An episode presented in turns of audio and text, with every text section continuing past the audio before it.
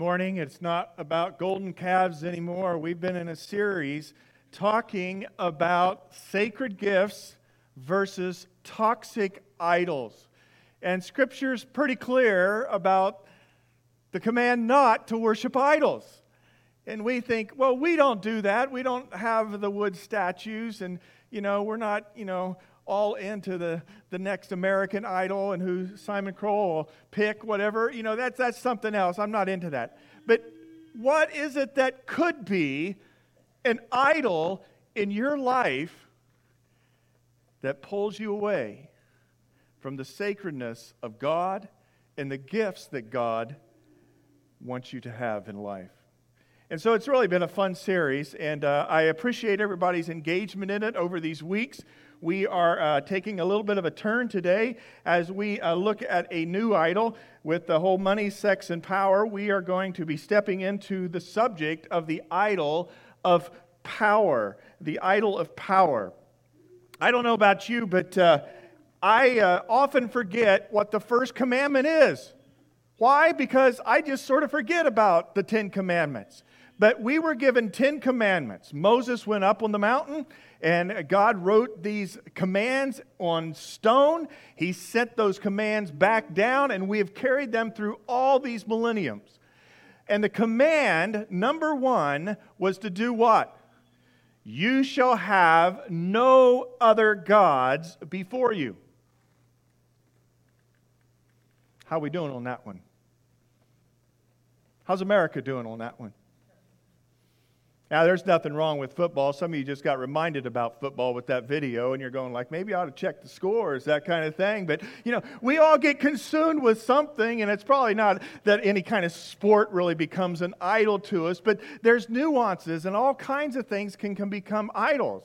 It's not just like what we've talked about in the last few weeks with materialism and money and sex and sensuality and physicality, relationships. I mean, it can be other things. It can be good pursuits. Sometimes family, we even say, has become an idol, and your whole life is consumed with the idea of raising that family. And that's important. But is that to be number one? Maybe it's to be able to help other people or to carve out a career that's beneficial in some ways, and you're consumed with that. Maybe it's exercise and, and being able to have a healthy life and, and live uh, well beyond maybe the years that you're expected. We get consumed with things. But the scriptures teach, God Himself teaches, that you shall have no other gods before you. Commandment number one. What was commandment number two? Well, commandment number two, he really wasn't done with commandment number one. So he said, Now that you're writing that in the stone, let me say number two to you. You shall not make for yourself an image in the form of anything in heaven above or on earth below or in the waters below, beneath or the waters below. You shall not bow down to them or worship them, for I, the Lord your God, am a jealous God. Now, I don't know what background you come from in life today. Maybe uh, you have journeyed with seeking to worship the one true God for many years. Maybe you're here this morning and you've not been in church for a long time, if ever. Maybe you were invited by somebody and you're going to say, I'll check this thing out. Uh, I'm glad they got a trick or, uh, trunk or treat happening tonight. Maybe I can get some candy on my way out. It'll be worthwhile, right? I don't know why that you might be here. But my question to you would be Have you ever considered that God not only wants to be a part of your life, but that God wants to be first in your life? And could it be the challenges and the struggles that you're in right now are a result of idol worship? We've talked about it from Romans 1, where Romans 1 said that they exchanged the glory of the immortal God for images made to look like mortal mans and birds and animals and reptiles. They did not think it worthwhile to retain the knowledge of God. So he gave them over to things. And what he gave them over was all kinds of things. Foremostly, in that passage in Romans 1, we talked about the whole um, uh, sexuality issues and how that becomes prominent. But there's all kinds of things that we can be given over to. God says, if you don't want me, number one, and then have it your way. And we spend a lot of years sometimes going down a path and having to stop dead in our tracks and say, you know, maybe what I'm pursuing in life shouldn't be number one. God is a jealous God, it says. He's jealous not because he's egotistic, he's jealous because he is God. And what happened, not only in that day of Moses or the day of the Apostle Paul when he was writing the letter of Romans, it happens today. We exchange something.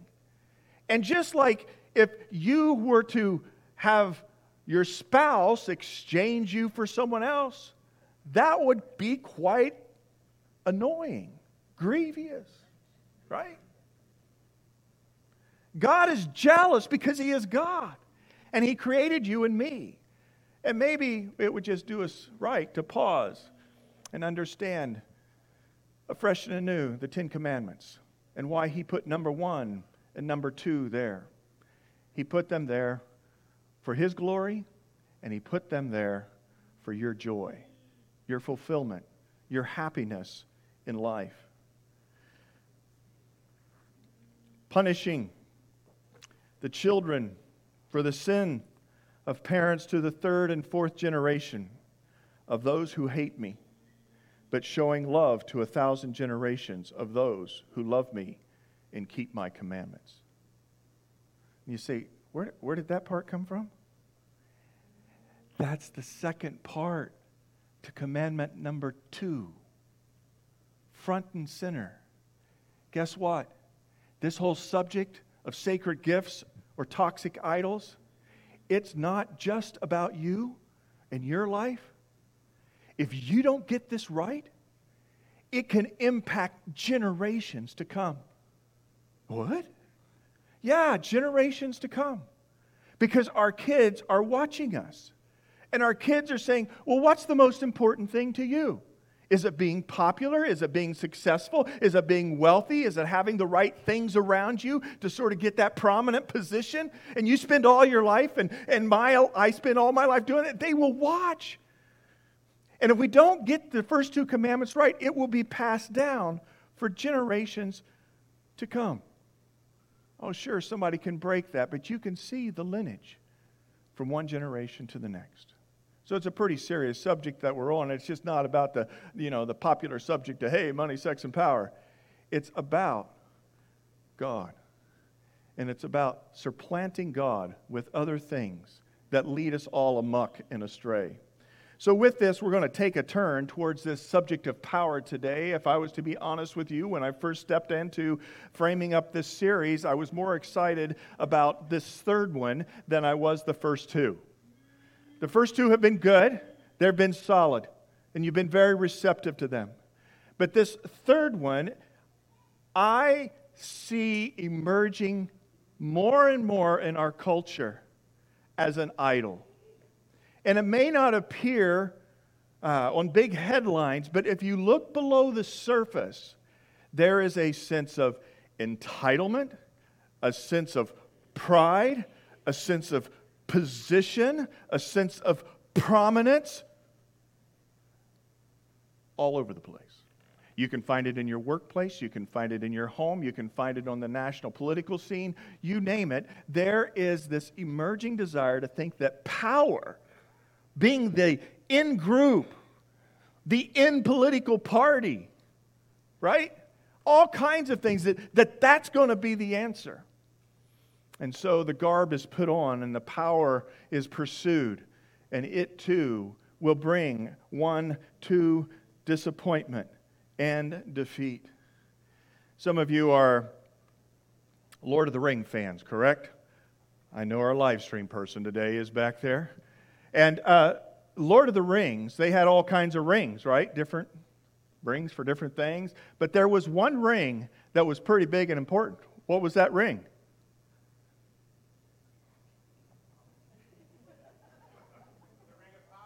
Thank you, Frank. the ring of power, right? And Lord Sauron, right? I get that right? He had uh, the ring. And if you put the ring on, it made you powerful. Now, here's the interesting thing about the Lord of the Rings and all that kind of thing. There were very good pursuits. There, were, uh, there can be the pursuits of, hey, I want to set a, a set of people free from their slavery. I want to protect somebody's land, right? I want to see uh, you know, wrongdoers punished. But when you put the ring on, the ring would pull you into the consuming power, and it itself would not only become an idol, it would be an addiction, and there would be corruption that is brought to it. Maybe you've heard the statement that uh, power corrupts and absolute power corrupts absolutely. Well, there is some truth to that. Ultimately, it's not true because God has absolute power and He's not absolutely corrupted. But it's this, this uh, issue that if you're given power and prominence and um, you pursue that, you put the ring of power on, watch out because it will start to pull you into a direction. Maybe you've seen it in your own life, the life of a friend, maybe the life of a coworker, even a boss and they have been given a place of prominence, authority. And all of a sudden, after a few months, it's like, hey, what happened to my friend? Where did you get that kind of egotistical edge to you? Or who do you think you are? You're thinking these thoughts, but something you, you see that power pulling them in a direction. And that's what idols do. They pull you in a direction, and that direction is away from God. Today, we've simply entitled it The Empowerment for God's Purposes. The Empowerment for God's Purposes. What I want to say up front, though, in this is that power is not intrinsically bad. In fact, you and I, as human beings, were given power by God to do something with it. But it's not for our purposes ultimately, it was for His. If you were to rewind uh, the, the reel and go back to Genesis 1, what do we find in Genesis 1? It says this God blessed them, who? Adam and Eve, and said to them, Be fruitful and increase in number, fill the earth and subdue it, rule over the fish of the sea, the birds of the air, and over every living creature that moves on the ground. God created you as a human being to have power. So, power is not bad. Power is defined as the ability to make things happen. Do you like to make things happen? You're ruling, subduing, and have a dominion over the earth. That was God's command. And He's put that within the heart of human beings to make things happen. And whether it's on the work front or in the home or in your own personal development, go at it. He's given you power. He's given you power over all creation. But this power was not in this dominance, overruling kind of way, it's in a stewardship kind of manner. Now, it was interesting during um, the. Uh, earlier days and centuries, you would uh, have an emperor or a king, and they would uh, put their uh, image into a statue and place that statue all over the kingdom so people would be reminded, oh, yeah, yeah, there's, it's uh, you know, Julius Caesar, oh, yeah, it's, it's who we are to bow down. Well, to be honest, there is a similar manner with what God's done with you as a human being. He has stamped you with His image. And being made in the image of God, you have been given power and authority and you've been given a calling to rule, subdue, and have dominion. And that understanding of rule, subdue, and have dominion isn't one of squelching and destroying. It's one, as I mentioned, of stewardship. And so, as you are stationed throughout the world, in your particular place, in your workplace, in your home, in your social arenas, in your recreational world, that you become the image of God, not to point people to yourself, hey, look at me but to point people to God, to become fully alive in Christ and to his mission. That's what we say we're about as the awakening church. more and more people, people awakening people to become fully alive in Christ and to his mission. We are encouraging you to take all that God's given you to become what he wants you to be out in the marketplace, in the social arenas, wherever it's at. But it's not for you to bring glory to yourself and say, hey, look at me, or look at my dominance, look at my ability, look at my intellect. It's for you to point people to the one who has absolute ultimate power. And so when he gave this command to Adam and Eve, he had a plan in mind. And he had a plan in mind not only for the Garden of Eden, he had a plan in mind for all of eternity. This is the kind of thing that gets me excited. You just need to know that. Because you go to the book of Revelation, and in Revelation it says this in Revelation 5 9, and they sang a new song saying, You are worthy to take the scroll and to open the seals because you were slain and with your blood you purchased for God persons. Now, who's it talking about there? It's talking about Jesus. When we're on the final day, when we're on the other side, we will acknowledge who Jesus was and what Jesus Christ did, the Son of God Himself. And then it says, and you purchase for God persons from every tribe and language and people and nation and what was the plan behind that? You have made them to be a kingdom and a priest to serve God, and they will reign on the earth. It's a small book I read when I was younger by Paul Billheimer, and it was simply entitled Destined to the Throne. And this book was so encouraging to me because I'm a big picture person. I, if I get caught up in minutia and myopicness, I really get anxious. You talk about the big picture. I get excited about that. A vision, right? They say a vision's a, the preferred picture of the future. And so this book helped me discover afresh and anew what is laid down in all of Scripture, but in, in Revelation here, is this idea of what's going to happen.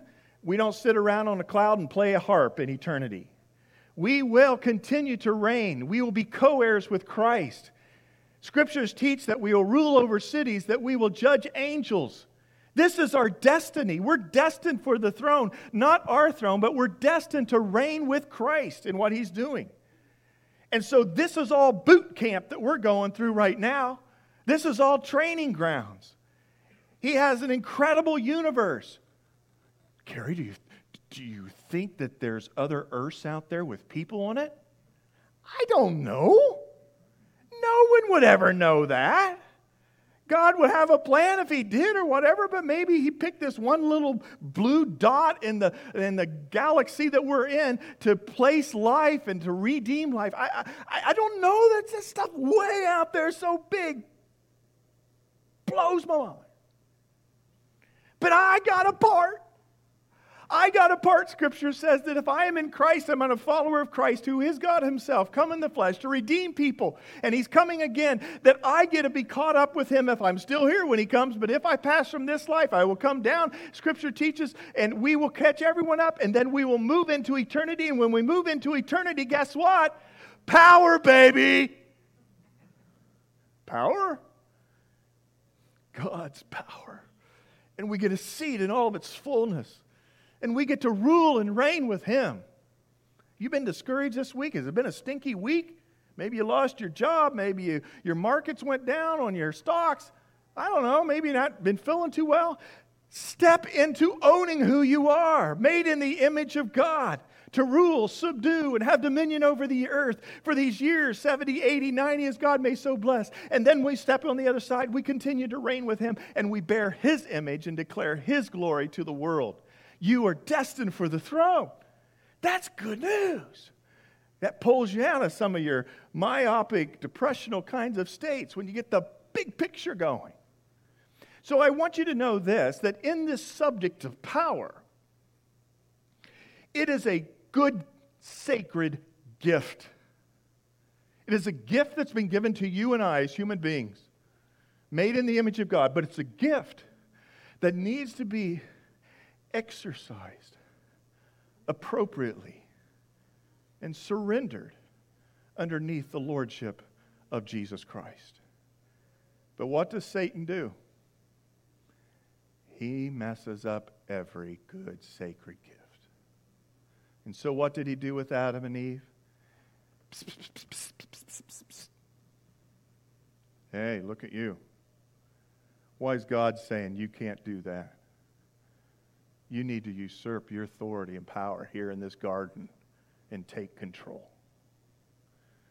He deceived Adam and Eve. He deceived them about the power and the authority to rule and subdue that they have been given. God gave them free will. They took that free will to disobey God. Sin came into the picture, the fall of mankind, and we've been wrestling with the fallout ever since. This generation I believe is going to have some of the most challenging work in the area of power because we're seeing power plays and we're experiencing it. Not just on a national level or a global level, we're experiencing it in workplaces, in our educational arena. You experience it in your home and raising your kids. Satan is not idle, and every generation he'll continue to orchestrate his deceptive devices. Don't get sucked into the power play of Satan. Don't put on the ring of power yourself. That ring belongs to God. But being made in the image of God, you and I have a place to exercise his power and authority here on earth. This week I had a beautiful opportunity to pray with someone who had been in some bondage and strongholds for a long period of time. And me and the other prayer worker, we um, had just a brief email after it, and it was just a simple word awesome awesome to see the power of God change and transform and start to bring healing to a person's life. But it wasn't because of what we did, it was because of what Christ did. But we exercised our authority in Christ to see his power active on their behalf. Destined for the throne? It's not only when he returns, it's now.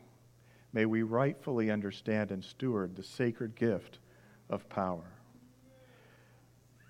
With that, I want to just have us turn in our scriptures today to a story of one who had a lot of power.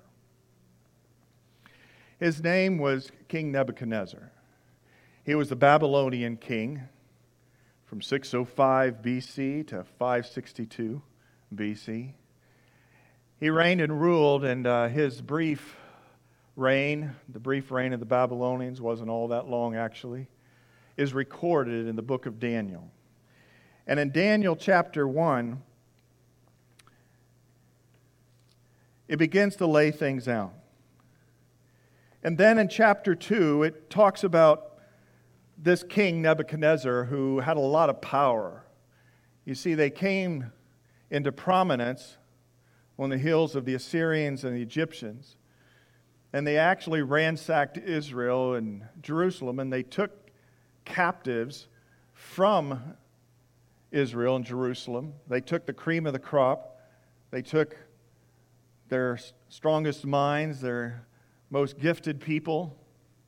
One of those was Daniel, and that's why we have this recording, because Daniel was taken as an exile into Babylonian captivity. Modern day uh, Babylon uh, is in Iraq, and so east of Israel, they were taken captive. And they sat underneath as King Nebuchadnezzar's reign. But Nebuchadnezzar, with all this power, it says this in chapter 2 of Daniel. In the second year of this reign, Nebuchadnezzar had dreams. His mind was troubled and he could not sleep. So the king summoned the magicians, the enchanters, the sorcerers, and astrologers to tell them what he had dreamed. And when they came in and stood before the king, he said to them, I have had a dream that troubles me, and I want to know what it means. Now, he did not tell them what his dream was, but his dream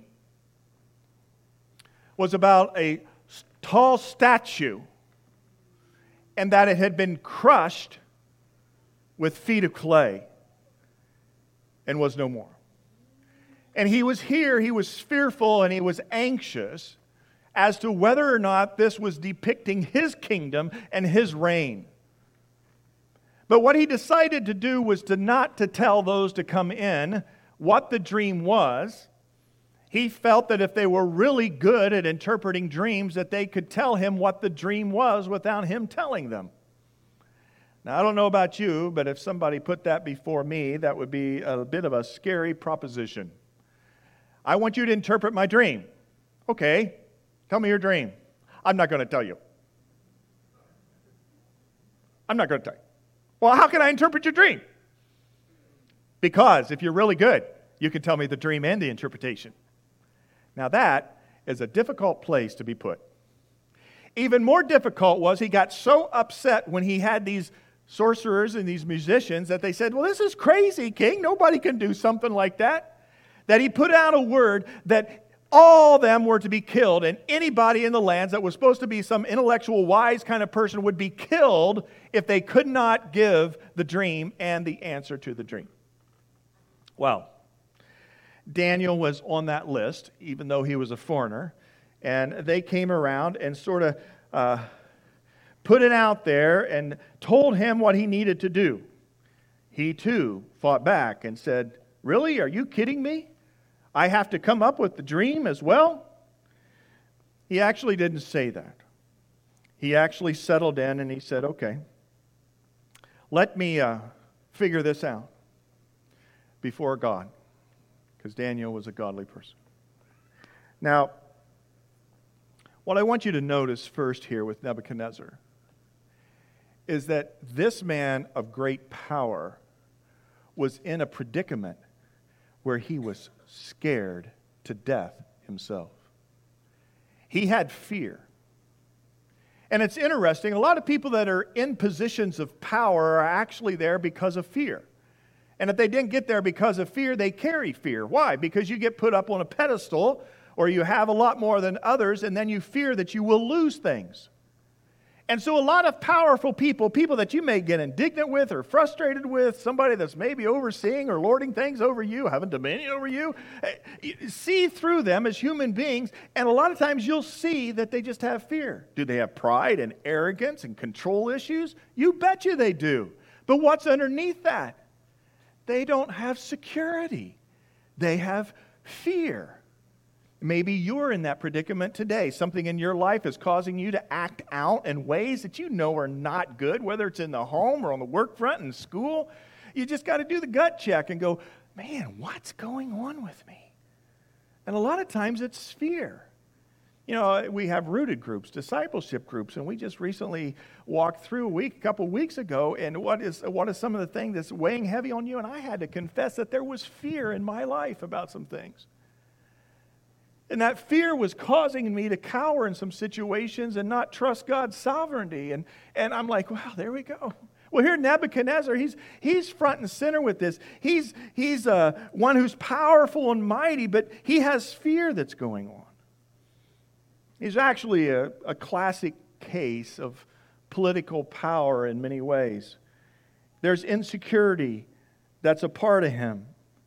The British poet W.E. Hensley, Henley, he had, a, he had a leg amputated as a teenager, and yet he went on to have a career as a critic and author.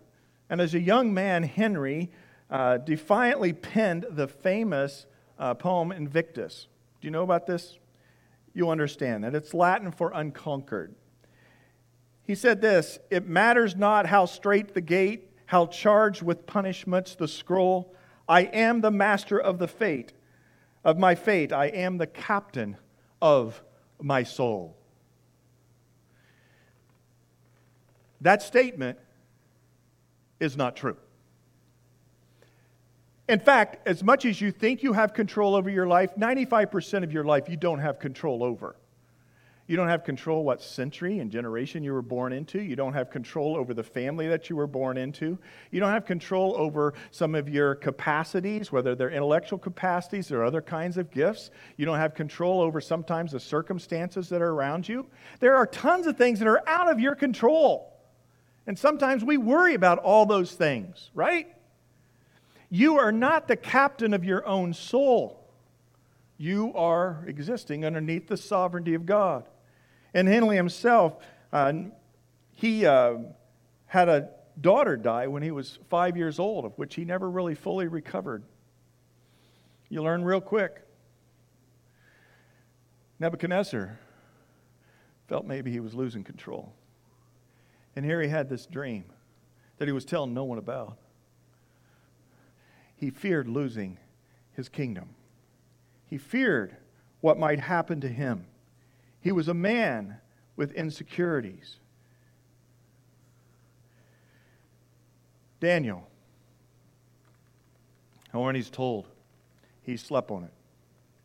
He woke up the next morning having had a dream, an inspiration, and a divine moment with God Himself. He says, Don't kill people. He goes to the king and he tells the king about the dream, what it is, and he tells him the interpretation. In Daniel 2 31, you looked, O king, and there before you stood a large statue, an enormous, dazzling statue, awesome in appearance. The head of the statue was made of pure gold, its chest and its arms of silver its belly and thighs of bronze, its legs of iron, its feet partly of iron and partly of clay. While you watched, a rock was cut out, not by human hands. It struck the statue on its feet of iron and clay and smashed them. Then the iron, the clay, and the bronze, the silver, and the gold were broken to pieces at the same time and became like chaff on a threshing floor in the summer. The wind swept them away without leaving a trace. Gone. But the rock that struck the statue became a huge mountain and filled the whole earth.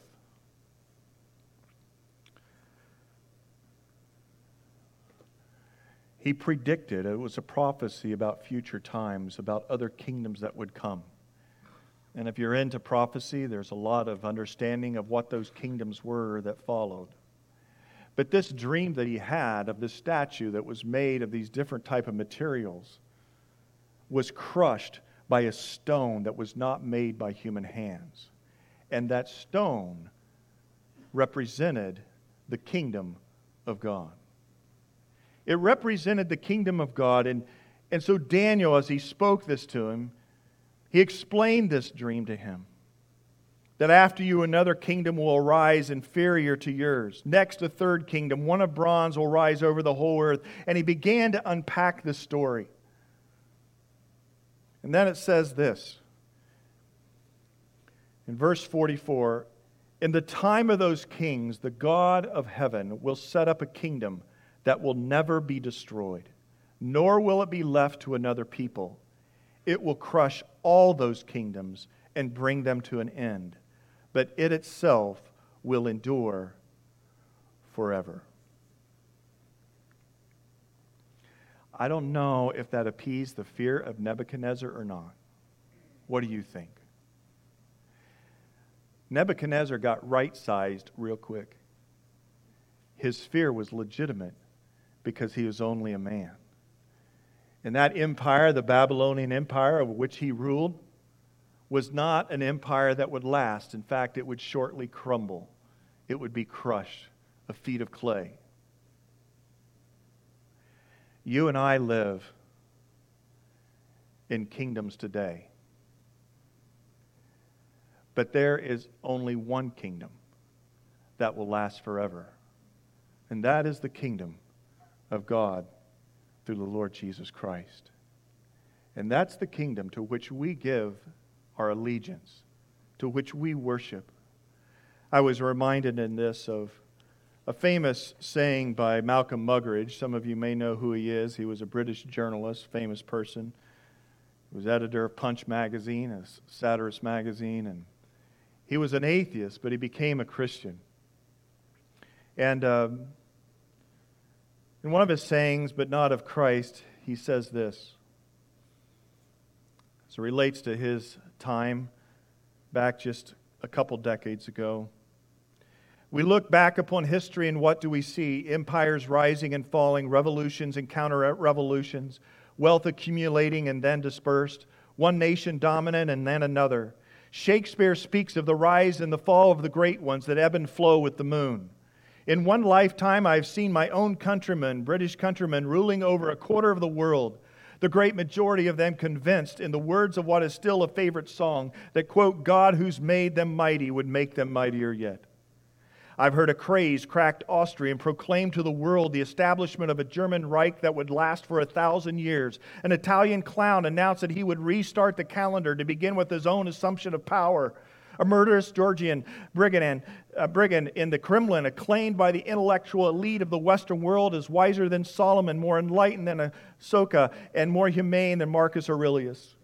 I've seen America, wealthier and in terms of military weaponry, more powerful than all the rest of the world put together, so that Americans, had they so wished, could have outdone an Alexander or Julius Caesar in the range and the scale of their conquests. All in one lifetime, all gone gone with the wind. England now bankrupt, now part of an island off the coast of Europe and threatened with dismemberment and even bankruptcy. Hitler and Mussolini dead and remembered only in infamy. Stalin, a forbidden name in the regime he helped to found and dominate for some three decades. America haunted by the fears of running out of the precious fluid that keeps the motorways roaring and the smog settling, with troubled memories of the disastrous campaign of Vietnam and of the great victories of the Don Quixotes of the media when they charged the windmills of Watergate. All in one lifetime, all in one lifetime, all gone, gone with the wind. Behind the debris of these solemn supermen and the self styled imperial diplomats there stands the gigantic figure of one, because of whom, by whom, in whom, and through whom alone mankind may still have peace the person of Jesus Christ. The one who said, I am the way and the truth and the life. Friends, don't be discouraged by what's around you. If you're a child of God, you are part of his kingdom, and his kingdom will have no end. Christ reigns supreme through every historical, current event that may happen. Nebuchadnezzar, remembered, remembered in infamy in four chapters in a book written by Daniel. Nebuchadnezzar had power, but he didn't know how to steward that power. Time doesn't afford for me to look at chapter 3, but you know what happened in chapter 3? Well, let me tell you this what he had he said there what happened following Nebuchadnezzar before I go there, sorry.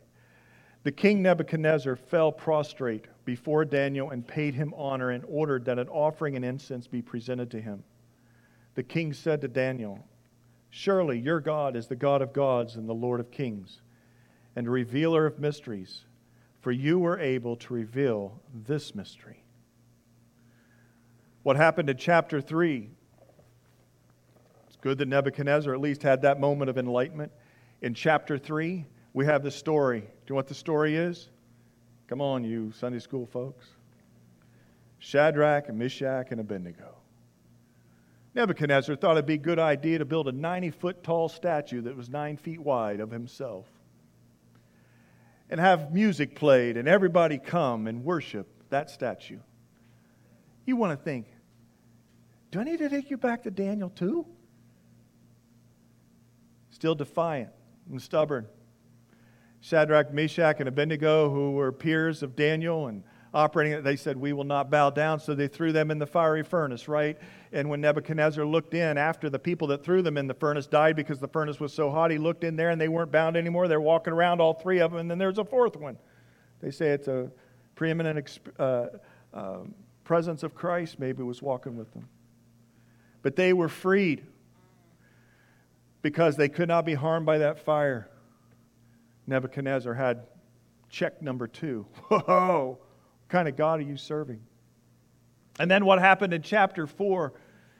In chapter 4 is interesting. He had another dream, and, and this dream was about a big tall tree that went to the heavens, and it stretched out really broad and had all kind of animals underneath it, finding safety and security in the birds of the air. And then all of a sudden, a voice came that says, Cut it down, cut it down. And so this dream scared him as well. He brought in Daniel. Daniel, can you interpret this dream for me? What happened to Nebuchadnezzar was not a good story from there. It says this in verse 34 of chapter 4 At that time, I, Nebuchadnezzar, raised my eyes I raised my eyes towards heaven, and my sanity was destroyed. Then I praised the Most High. I honored and glorified him who lives forever.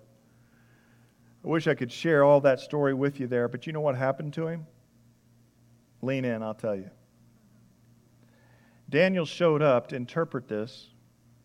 He said, This represents you, and you're going to be cut down with a stump left, but it's not going to be uprooted and you are going to, well, I just read it.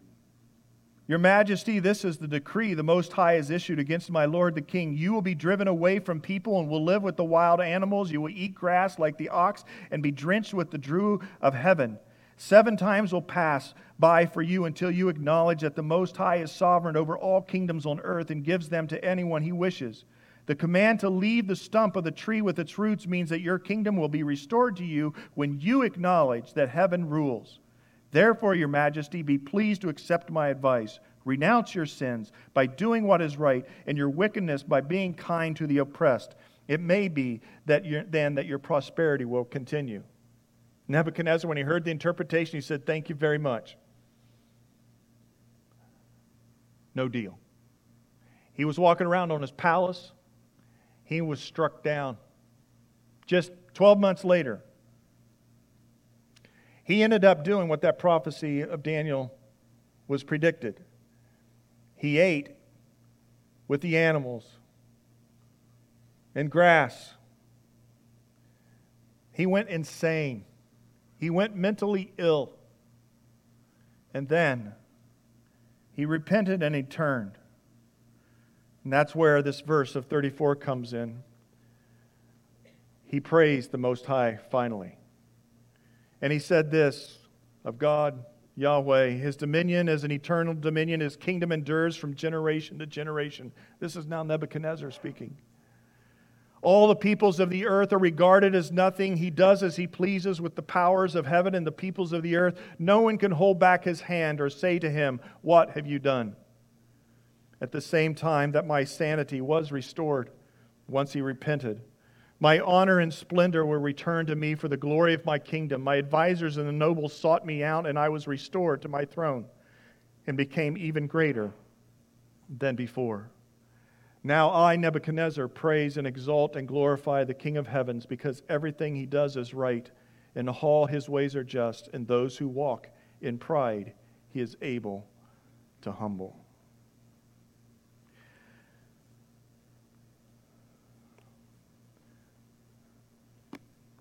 So ends the story of Nebuchadnezzar.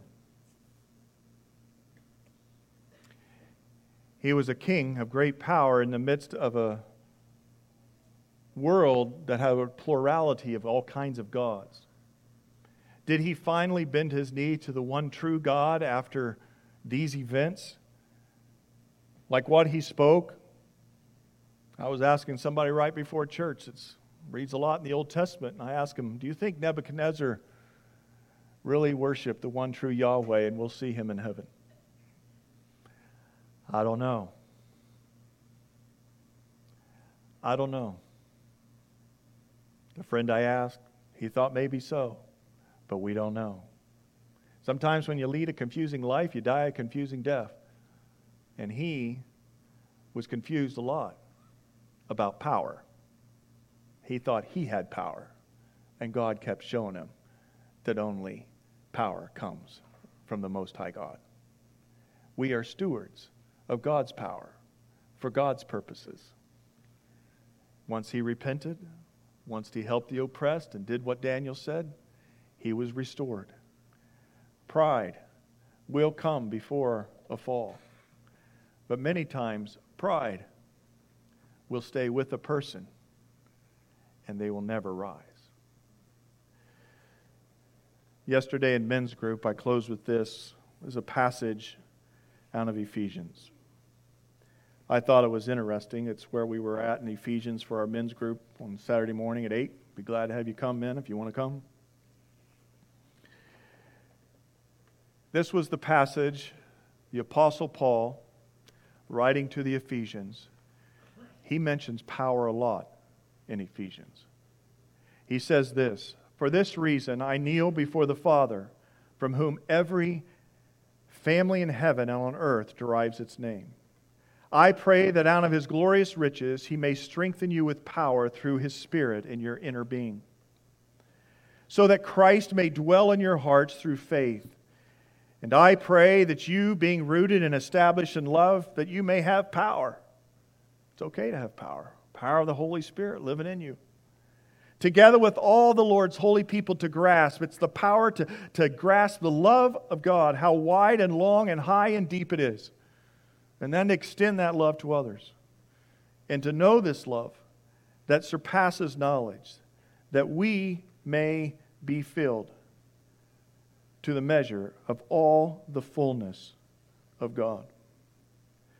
I close with that passage for us, and then I close with one final story. I don't know if any of you are fans of the Chronicles of Narnia by C.S. Lewis, but the Chronicles of Narnia are children's stories that depict truths. Some of you are familiar with it, but in these stories, there's always a story below the story, the children's story that's being told. And in the work of C.S. Lewis, uh, C.S. Lewis, in The Voyage of the Dawn Treader, there is a caricature, a character that's presented by the name of um, Eustace. Eustace is a young kid. And Eustace, well, he's sort of an ornery kid, and he's getting in trouble. He's a bit cruel, and he's always seeking to tease people and to manipulate people. Some would say that he was a, a Nebuchadnezzar in training. And one day, Eustace, he discovers a big treasure pile and when he falls asleep on this treasure in a cave, after he was elated that his whole life could now turn around with ease, with all this wealth and the disposition he has, he wakes up the next morning and he's a dragon. He wakes up the next morning and he's a fearful dragon. To his horror, a hideous dragon. And he was a dragon sleeping on the hoard of all this treasure, revealing his greedy heart. And the dragon was a part of who he was, and he was no longer a young boy. Well, there was a desire for him to be able to get rid of this after a while, and he kept trying to pull off the dragon skin to be himself. And he wasn't accomplishing it. He just, he just wasn't happening. He couldn't undress himself from this dragon. And, and so he ends up meeting up with a mysterious lion. And the mysterious lion says, Well, let me help you try to take it off. And, you know, he said, Well, I've tried to take off a layer here or there, but it's still me. And so the lion said this He said, You will have to let me undress you. I was afraid of his claws Eustace said. I can tell you, but I was pretty nearly desperate now. of what I'd become. So I just lay flat down on my back and let him do it. The very first tear he made was so deep that I thought it had gone right into my heart. And when he began pulling the skin off, it hurt worse than anything I've ever felt. Well, he peeled the beastly stuff right off. Just as I thought I had done it myself the other three times, only they didn't hurt. And there was there it was lying on the grass. Only it was much thicker and darker and more knobby looking than the others had been, the layers I had peeled off. And there was I, as smooth and soft as a peeled switch, and smaller than I had been. I turned into a boy again. The mysterious lion, some of you know who it is. It's Aslan. And Aslan is the representation of Jesus Christ in the Chronicles of Narnia and what happened with this young boy who took all of his nasties and his arrogance and, and his meanness as a little boy and became a dragon because then he hoarded over all this greed of wealth and became something he didn't want to be. And then he tried to peel it off. What Aslan did, Jesus Christ came and he tore it apart and he brought up that little boy again. power, pride, self control, arrogance, a domineering spirit needs to have surgical work, and the surgical work has to be done by Jesus to let Him tear that apart for you to become who God wanted you to be. Are you in a place with your disposition this morning? that you've become someone that you don't want to be? And could it be that this is an idol that you've fallen to? Power. May Jesus Christ be the one who restores you back to who he intends for you to be. Made in the image of God to rule, subdue, and have dominion, but as a steward of God's glory in God's image of God Himself. Will you pray with me? Jesus, this morning, we are challenged by the world around us when we see so many power plays, things that have happened in our own life where people have harmed us, maybe even unknowingly. Lord, may we not put on the ring of power, but may we stay submitted to you and allow your humility to work its way through our life every day in every interaction, every relationship. And may we move forward today and tomorrow and this week with grace. We want that power to grasp how wide and long and high and deep is your love, and to be able to serve out of that love in the power of your Holy Spirit to other people. Lord, may we not take what is rightfully not ever ours to own, and that is your power and your glory. If there's anyone here today, Lord, I just pray that you would speak to them, encourage them in the sanctity of the moment in which they are praying, and call them to themselves and let them know, let them know that you're there to bring healing. Amen. I'm going to ask the ushers to take their places to receive the Lord's tithes and offerings. Your Connect cards, on the back of your Connect cards, if you have prayer concerns or if there's some spiritual commitment for you to make. On the heels of that verse that's there in Ephesians is a benediction. And I want to give you this benediction. This benediction represents. Um, I think, an all inclusive thing. It's a benediction that uh, we often speak and say over people's lives. But this benediction, in the middle of it, talks about this issue of power.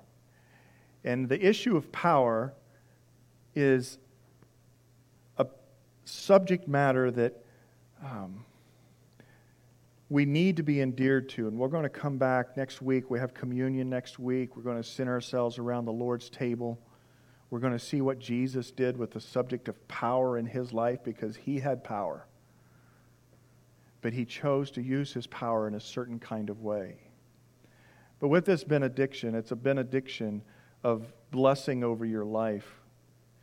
And instead of me speaking this benediction, I want us to speak this benediction together over all of us.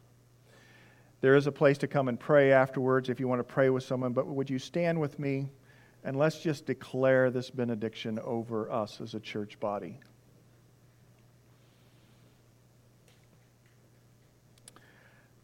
You ready to speak it? Hands up, receive from the Lord. And now to him. We'll start again because you got to get your vocal cords going. Ready? Bold and strong. And now to him who is able to do immeasurably more than all we can ask or imagine, according to his power at work within us. To him be glory in the church and in Christ Jesus throughout all generations, forever and ever. Amen. Thanks for coming today. See you tonight at Trunk or Treat. God bless.